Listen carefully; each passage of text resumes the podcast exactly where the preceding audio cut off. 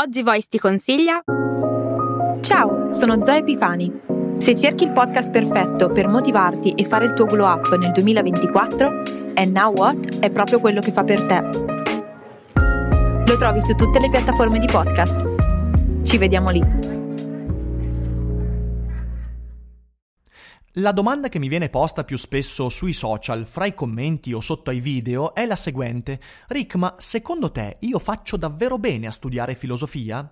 Dovrei iscrivermi alla facoltà di filosofia? E non crediate che a pormi questa domanda siano soltanto liceali, aspiranti universitari in cerca di indizi sul loro futuro. Ci sono infatti pensionati che vogliono modi intelligenti con cui occupare il molto tempo libero a disposizione. Ci sono lavoratori quarantenni che vorrebbero conseguire una seconda o terza laurea e molte altre categorie molto diverse tra loro. Perciò l'unica possibile risposta è E io che ne so? Perché insomma, la risposta dipende da mille fattori personali che io non conosco, ambizioni, obiettivi di vita, bagaglio culturale, relazioni, esperienze pregresse e mille altre cose. Farei fatica a rispondere con certezza a un amico che mi facesse quella domanda, pensate a uno sconosciuto che mi pone la domanda su Instagram. Perciò io non rispondo, però quello che posso fare è registrare questo daily cogito in cui metterò insieme qualche ragionamento utile e le mie esperienze personali per far sì che ognuno di voi trovi quella risposta in autonomia usando anche alcuni degli strumenti che cercherò di darvi. Quindi drizzate bene le orecchie e ci sentiamo dopo la sigla. Daily Cogito il podcast di Rick Dufer ogni mattina alle 7.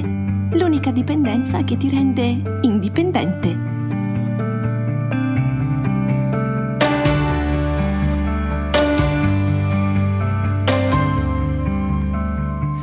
Ciao a tutti e bentornati per questa nuova puntata di Daily Cogito. Io sono sempre Rick e tranquilli, tranquilli, anch'io sono cresciuto in mezzo ai pregiudizi, immerso in un ambiente che continuava a bombardarmi con frasi inutili pronunciate da parenti, colleghi, amici, frasi del tipo filosofia, l'anticamera della disoccupazione, la filosofia è roba per chi non ha voglia di lavorare. Quindi è normale ed è una situazione che va sopportata, però a differenza vostra io non avevo la fortuna di avere Daily Cogito podcast che non solo combatte la zombificazione, ma vi darà quest'oggi anche qualche strumento utile per orientarvi un po' meglio in questo ambiente pregno di pregiudizi pregiudizi però, attenzione, che hanno un fondo di verità. Partiamo quindi da questa cosa apparentemente negativa e contraddittoria, sì perché io non sono qui per confortarvi, sono qui per darvi strumenti e aiutarvi a trovare una bussola e poi agire un po' meglio per il vostro domani. Il fondo di verità di quei pregiudizi è il seguente, che oggigiorno studiare filosofia è molto facile, non mentiamo noi stessi. Negli ultimi 30 anni il livello della didattica, soprattutto nelle facoltà umanistiche, si è inabissato. Non è un caso che a inizio anni 90 si laureassero 15-20 persone all'anno nelle facoltà di filosofia. Beh, adesso invece sono 250-300 a sessione in filosofia. E questo non dipende dal fatto che siamo diventati dei geni della teoretica, della filosofia, della metafisica, no eh, dipende dal fatto che le facoltà umanistiche hanno radicalmente abbassato i criteri di entrata e di valutazione, perciò laurearsi in filosofia oggi è facile e attenendosi ai programmi di studio, quindi ai libri, ai materiali che la facoltà ti fornisce, conseguire quella filosofia è molto molto facile. Io, nel corso dei miei anni di studi, ne ho viste di tutti i colori, per esempio esami di teoretica che prevedevano la lettura non integrale ma parziale, 60 pagine circa, delle due critiche di Kant, la ragion pura e la ragion pratica, unite alle dispense del professore c'erano studenti, miei compagni, che andavano a fare l'esame avendo studiato a volte neanche i brani dei libri originali, ma soltanto le dispense. E quegli studenti uscivano comunque con 26, 27, senza grossi problemi.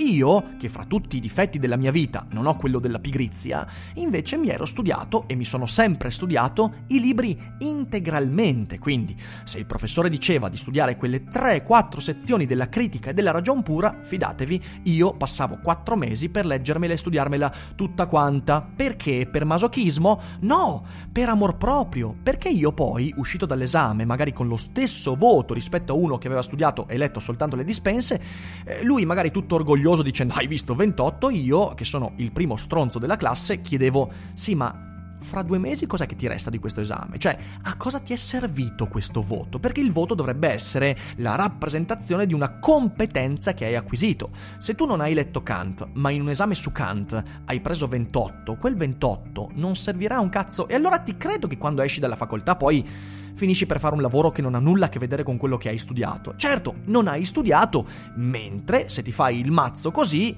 ecco allora che magari acquisisci competenze e riesci a fare qualcosa di più.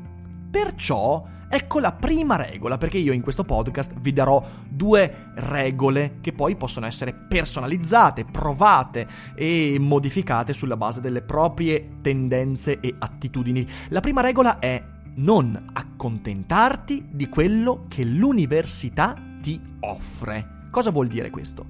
Beh, c'è un passo proprio minimo. Studia tutto quello che ti viene dato da studiare, anche i libri facoltativi, ti prego. Quando i libri sono facoltativi non significa che puoi farne a meno, significa che se proprio non hai tempo, allora quelle informazioni potrebbero non essere utili e necessarie per il conseguimento del tuo voto all'esame, ma ciò non significa che in quel libro non ci siano cose davvero molto utili per la tua vita. Perciò leggi tutti i materiali che ti vengono richiesti e anche qualcosa di più.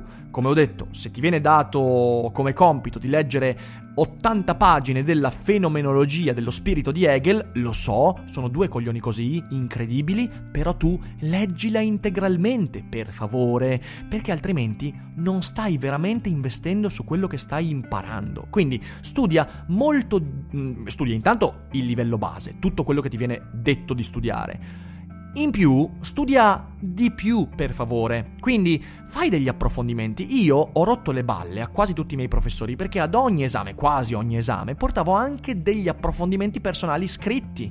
Quindi portavo delle diciamo così, tesine, delle rielaborazioni. Mi ricorderò sempre all'esame di ermeneutica filosofica, in cui c'erano Heidegger, c'era eh, Habermas, c'era eh, Jaspers. Io portai anche una tesina eh, sull'antiedipo di Gilles Deleuze, che non era in programma, ma che io, leggiucchiando, ho capito che era attinente al programma dell'esame. Quindi mi sono fatto due mesi in più di eh, studio, di approfondimento per portare una tesina al professore. Il professore è rimasto rimasto anche molto infastidito dalla tesina, come se fare qualcosa in più fosse una roba che non competeva a me e anzi fosse lavoro in più per lui. In realtà poi l'esame è andato molto bene, però sappiate che l'università cerca di convincervi spesso di studiare il minimo indispensabile. Non fatelo. Anche perché, e questo è un secondo aspetto importante di questa prima regola, il tuo lavoro di studente di filosofia è riempire di contenuti la forma che ti viene proposta. E qui io mh, mm, vorrei partire da un'idea di Kant. Kant era convinto che la filosofia abbia il compito di costruire una forma intellettuale, o ancora meglio, dare consapevolezza della forma intellettuale con cui noi impariamo le cose ma che poi le cose da imparare non corrispondano a quella forma, quindi alla filosofia.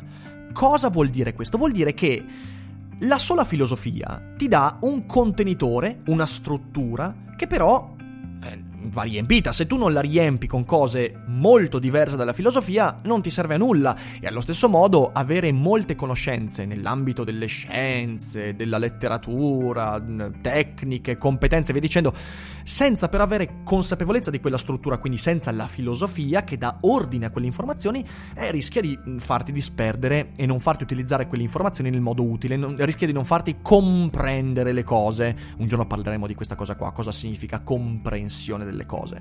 Ne ho parlato nel tra le righe dedicato ad Asimov, recuperatelo nel caso se non l'avete già sentito. E per Kant servivano quindi entrambi questi elementi. La filosofia, che dà struttura, e le nozioni, le competenze, le informazioni. E questo è fondamentale. Io, per esempio, per ogni anno di studio all'università, mi sono trovato ad approfondire cose diverse. Per esempio, nel terzo anno io mi sono letteralmente No, appassionato è troppo poco, mi sono innamorato del dibattito eh, sull'evoluzionismo. Io ho passato un anno e mezzo e più a leggere libri di Darwin, di Stephen Gould, di De Vries, di Richard Dawkins, di Eldredge, eh, di Lamarck, di Wallace e di tutti coloro che hanno dato vita a questo meraviglioso progetto umano e scientifico che è l'evoluzionismo. E grazie alla formazione filosofica io ho potuto incasellare quelle informazioni, quelle nozioni, quelle competenze, quelle bellezze in una struttura intellettuale che è autenticamente mia. E prima dell'evoluzionismo mi sono interessato tantissimo della psicologia, della psicoterapia, ho letto Freud, ho letto Lacan, ho letto eh, tutti gli antipsichiatri, ho letto una montagna di roba interessantissima. E poi ho approfondito il diritto, quindi ho cercato di studiare eh, le leggi, non solo filosofia del diritto ma anche giuristi artisti. Insomma, ho cercato di riempire quella forma altrimenti vuota con cose che dovevano essere di completamento alla filosofia. E della prima regola c'è un altro ultimo aspetto. Fai molte attività, eventi, cerca di mettere in pratica quello che impari, ma a questo poi arriviamo con la seconda regola. Insomma, lo studente di filosofia è un lavoro difficile perché deve essere più intraprendente rispetto ad altri compagni. Perché quello che tu studi, se fai ingegneria, se fai architettura, se fai fisica, matematica, chimica, in realtà possiede già una sorta di struttura, anche applicativa, che pur nei confronti dello studente non particolarmente intraprendente, rivestirà un ruolo importante per la formazione, il lavoro e via dicendo. Cioè, un ingegnere che non abbia però grande iniziativa, comunque se studia bene ingegneria, se si, tra virgolette, accontenta di quello che la facoltà gli fornisce, troverà abbastanza facilmente un lavoro, un campo di applicazione, delle opportunità. Lo studente di filosofia invece no, deve essere intraprendente e lo sviluppo del suo lavoro deve essere in massima parte autonomo e guidato da iniziativa personale. Se lo studente di filosofia non è patologicamente curioso, rischia veramente di perdere anni della propria vita. Se tu non hai questa spinta curiosa, se tu non vuoi passare le nottate a leggere libri che esulano apparentemente da quello che è il tuo piano di studi, se tu non sei curioso, se quando eh, trovi un'informazione che ti fa sentire ignorante non ti spingi più in là e fai la fatica di approfondire, eh, di scrivere, di rielaborare, eh? Allora non studiare filosofia, ti prego. E lo dico per te, per il tuo bene. Studia fisica, chimica, biologia e a fianco coltiva anche la filosofia. Cioè, non studiare chimica e dimenticarti della filosofia, perché comunque ti stai facendo un danno. È un danno minore rispetto a chi studia filosofia e poi non si interessa di un cazzo d'altro, ma comunque ti stai facendo un danno. Studia qualcosa che, che prescinda dalla tua iniziativa e curiosità e a fianco coltiva l'interesse della filosofia per dare una direzione a quella curiosità. Questo è molto molto importante e questo vale mm, principalmente per gli studenti che non lavorano già, perché è evidente che, stud- che, che un lavoratore che si mette a studiare filosofia eh, già di per sé sta facendo questo lavoro, sta, sta facendo questa, questo connubio, mentre se sei uno studente che non lavora, questa roba la devi assolutamente tenere presente, mi raccomando. E aggiungo un altro aspetto. La filosofia si può studiare tranquillamente senza avere dei professori che te la insegnano. Seneca, Epitteto, Cartesio, tu puoi leggerli e studiarli in autonomia. Mentre se tu devi fare ingegneria e architettura, tu hai bisogno di professori che ti spiegano, ti mostrano, ti fanno esempi e via dicendo, hai bisogno di una guida. Nella filosofia quella cosa non è così necessaria, perché perché la filosofia e la storia della filosofia vanno di pari passo e quindi tu quando studi Seneca in realtà hai già di per sé nel, all'interno dei libri di Seneca anche la guida per leggere Seneca e quindi questo mi pare insomma doveroso specificarlo. C'è poi una seconda regola per chi si approccia allo studio della filosofia e forse ancora più importante rispetto alla prima applica ciò che apprendi, ancora meglio, sgomita violentemente per trovare, ritagliarti le occasioni al fine di applicare in modo pratico quello che apprendi.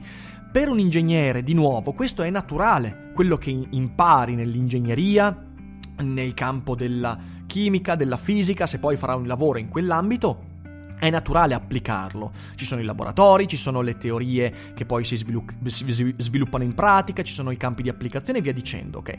Per un filosofo non è così naturale. A questo si aggiunge il fatto che la filosofia negli ultimi cento anni si è sviluppata soprattutto nell'ambito accademico, quindi viene comunque percepita come qualcosa da torre d'avorio staccata dal mondo.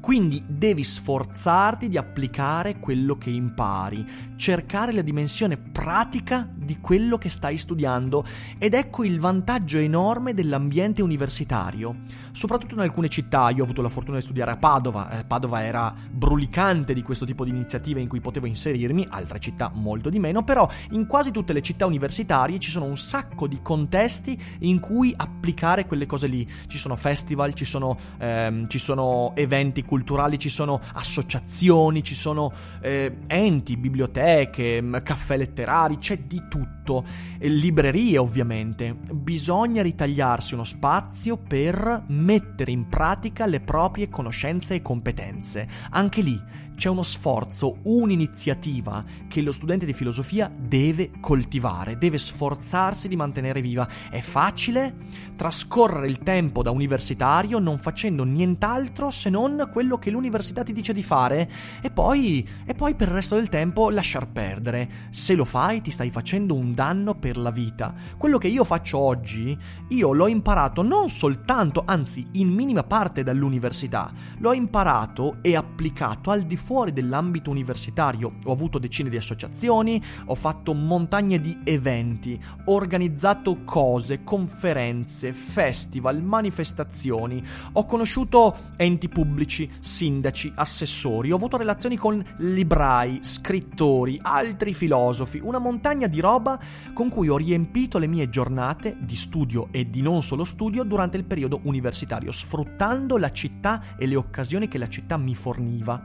Ho ho scritto, ho prodotto, ho pubblicato, ho organizzato e ovviamente questo vale per qualsiasi facoltà o campo di studi. Ritagliati lo spazio per mettere in pratica quello che stai apprendendo e oltre a questo circondati di persone che ti permettano di farlo. Quindi circondati di amici che siano interessati a organizzare insieme a te, che vogliano discutere delle cose che apprendi all'università. Cerca di argomentare, allenati a discutere, esprimere in modo autonomo le cose che impari, mettile in sotto sguardo critico, contrasta le opinioni contrarie, contrarie alle tue. Insomma, eh, insomma, eh, la conclusione di questo ragionamento è che se hai fame, se hai fame intesa come curiosità, sia di apprendimento che di espressione, se hai questa fame, allora la facoltà di filosofia è il posto giusto per te, però renditi conto che devi voler studiare di più rispetto ai tuoi colleghi di ingegneria, di chimica. Lo so che sembra impossibile e che se qualcuno che ci ascolta ha studiato ingegneria mi dirà no, cosa vuoi, impossibile. Io studiavo a volte di più rispetto ai miei colleghi che facevano materie scientifiche e questo è un dato di fatto che molto spesso anche i miei coinquilini vedevano nero su bianco perché oltre a studiare scrivevo, organizzavo, facevo mille cose e poi leggevo un sacco di libri che l'università l'università non mi proponeva. Ecco, se io oggi ho la fortuna di essermi ritagliato questa professionalità e ho eh, la gioia di poter lavorare parlando di ciò che amo, è perché mi sono fatto questo mazzo tanto, come si suol dire. Se hai intenzione di fare questo, allora facoltà di filosofia è il posto giusto. Se non hai questa intenzione, o conoscendoti sai che non ce l'hai e non la svilupperai, allora, facendo filosofia, rischi di danneggiarti. Se hai fame, se sei curioso, se hai voglia, se hai iniziativa e intraprendenza, sì, altrimenti fai altro e coltiva la filosofia come alleata della tua vita, ma non con l'obiettivo che questa sia il tuo lavoro e la tua quotidianità. Spero quindi con questo ragionamento di aver dato qualche strumento utile, ovviamente aspetto i vostri commenti, le vostre esperienze personali e ovviamente ci sarebbe molto altro da dire ma penso che potremmo tranquillamente tornare sull'argomento anche in futuro. Spero peraltro con questo episodio di aver risposto alle decine di messaggi che ricevo ogni settimana con questa domanda. Io non rispondo mai perché non voglio sembrare maleducato dicendoti e io che ne so. Questa è la risposta che darei e capite che non potrei mai riassumerla in poche righe su Instagram. Instagram, Facebook o in altri social. Voi condividete questa puntata soprattutto se avete amici, parenti che stanno pensando di iscriversi a filosofia, potrebbero trovare utili questi ragionamenti e io come sempre vi ringrazio per l'ascolto, vi auguro una buona giornata e voi non dimenticate che non è tutto noia ciò che pensa.